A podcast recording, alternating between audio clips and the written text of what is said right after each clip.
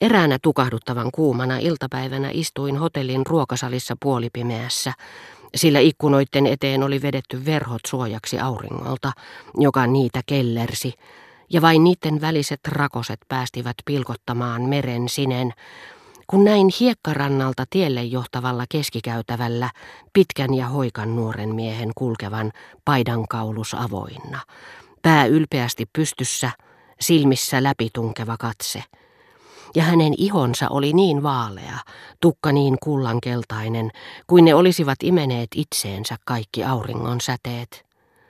Yllään niin pehmeästä ja vaaleasta kankaasta tehty puku, etten ikinä olisi uskonut miehen uskaltavan sellaisessa esiintyä, mutta joka kaikessa ohuudessaan toi elävästi mieleen ruokasalin viileyden, ulkona vallitsevan kuuman ja kauniin sään. Hän käveli ripeästi. Hänellä oli merenväriset silmät ja toisen edessä monokkeli, joka putosi vähän väliä. Kaikki tuijottivat häntä uteliaasti hyvin tietäen, että Saint-Loup-Ambreen nuori markiisi oli kuuluisa tyylikkäästä pukeutumisestaan.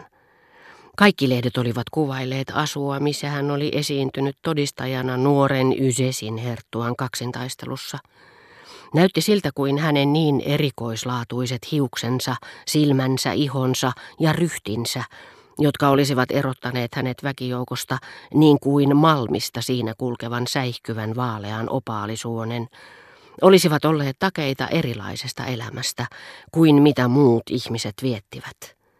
Ja siitä oli seurauksena, että ennen rouva de Vilparisiin murehtiman suhteen alkamista, kun kaikkein kauneimmat ylhäisöpiireihin kuuluvat naiset olivat kilpailleet hänen suosiostaan, hänen ilmestymisensä esimerkiksi jollekin hiekkarannalle rinnallaan kuuluisa kaunotar, jota hän liehitteli, ei ainoastaan saattanut tyttöä kaikkien huomion kohteeksi, vaan veti yhtä paljon katseita hänen itsensä kuin hänen seuralaisensa puoleen.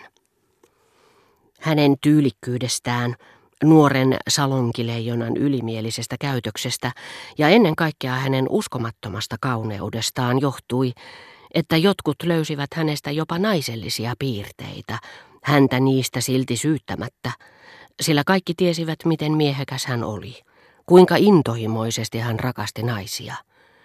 Hän juuri oli se nuori sukulainen, josta rouva de Villeparisi oli meille puhunut.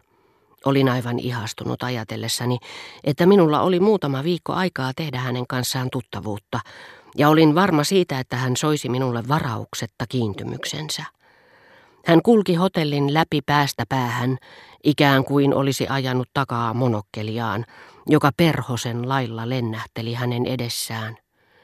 Hän oli tulossa hiekkarannalta, ja meri, joka täytti puoleen väliin alaaulan lasiseinät, muodosti taustan, jota vasten hänen koko vartalokuvansa erottui, niin kuin tietyissä muotokuvissa – joissa taiteilijat väittävät, mikä ei estä heitä tekemästä tunnon tarkkoja havaintoja nykyelämästä, valitsemalla mallilleen sille sopivan taustan, poolopeli tai golfkentän, raviradan, huvipurren kannen, onnistuneensa luomaan modernin vastineen niille tauluille, joissa entisaikojen mestarit sijoittivat ihmishahmon maisemaan, etualalle.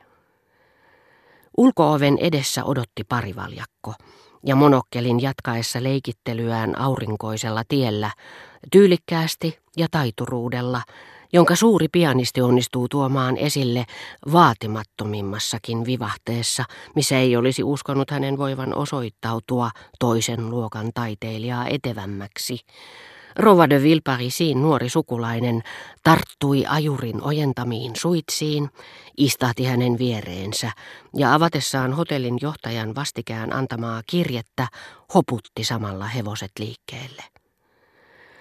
Kuinka suuri olikaan pettymykseni seuraavina päivinä, kun joka kerta tavatessani hänet ulkona tai hotellissa, kauluspystyssä, syventyneenä säätelemään käsiensä ja jalkojensa liikkeitä, tanssivan ja pakoilevan monokkelinsa mukaan, joka näytti olevan niiden painopiste, saatoin panna merkille, ettei hän yrittänytkään lähestyä meitä, ja totesin, ettei hän tervehtinyt meitä, vaikka varmasti tiesikin, että olimme hänen tätinsä ystäviä.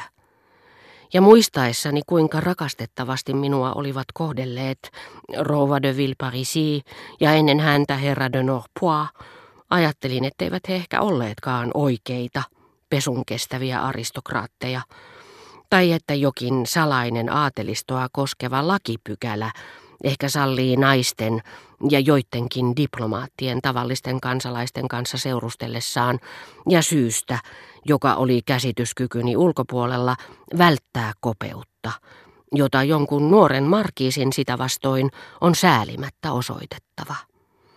Älyni olisi voinut sanoa minulle aivan toista.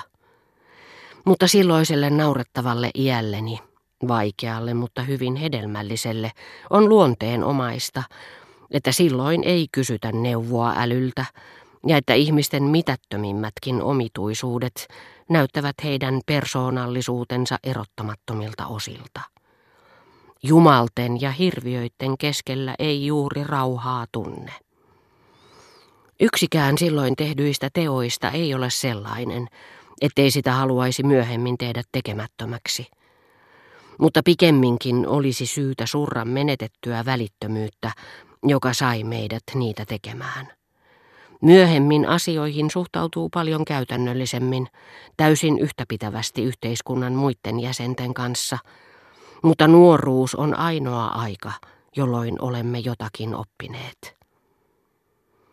Tuon Markiisi de Saint-Luussa vaistoamani ylimielisyyden ja kaiken sen edellyttämän luontaisen kovuuden osoitti tosiksi hänen asenteensa joka kerta, kun hän kulki ohitsemme, aina yhtä taipumattoman ryhdikkäänä, pää aina yhtä pystyssä, silmissä tunteeton, etten sanoisi leppymätön katse, vailla sitä epämääräistä kunnioitusta, jolla suhtaudumme toisten luojan luomien oikeuksiin, vaikka nämä ihmiset eivät tätiänne tuntisikaan, ja joka aiheutti sen, etten ollut aivan samanlainen vanhan naisen ja lyhtypylvään edessä. Tämä jäätävä käytös oli yhtä kaukana miellyttävistä kirjeistä, joita vielä muutama päivä sitten kuvittelin hänen kirjoittavan minulle tuodakseen julkiystävälliset tunteensa, kuin on kaukana senaatin ja kansan intomielestä, jonka maineeton haaveilija on kuvitellut unohtumattomalla puheella nostattaneensa.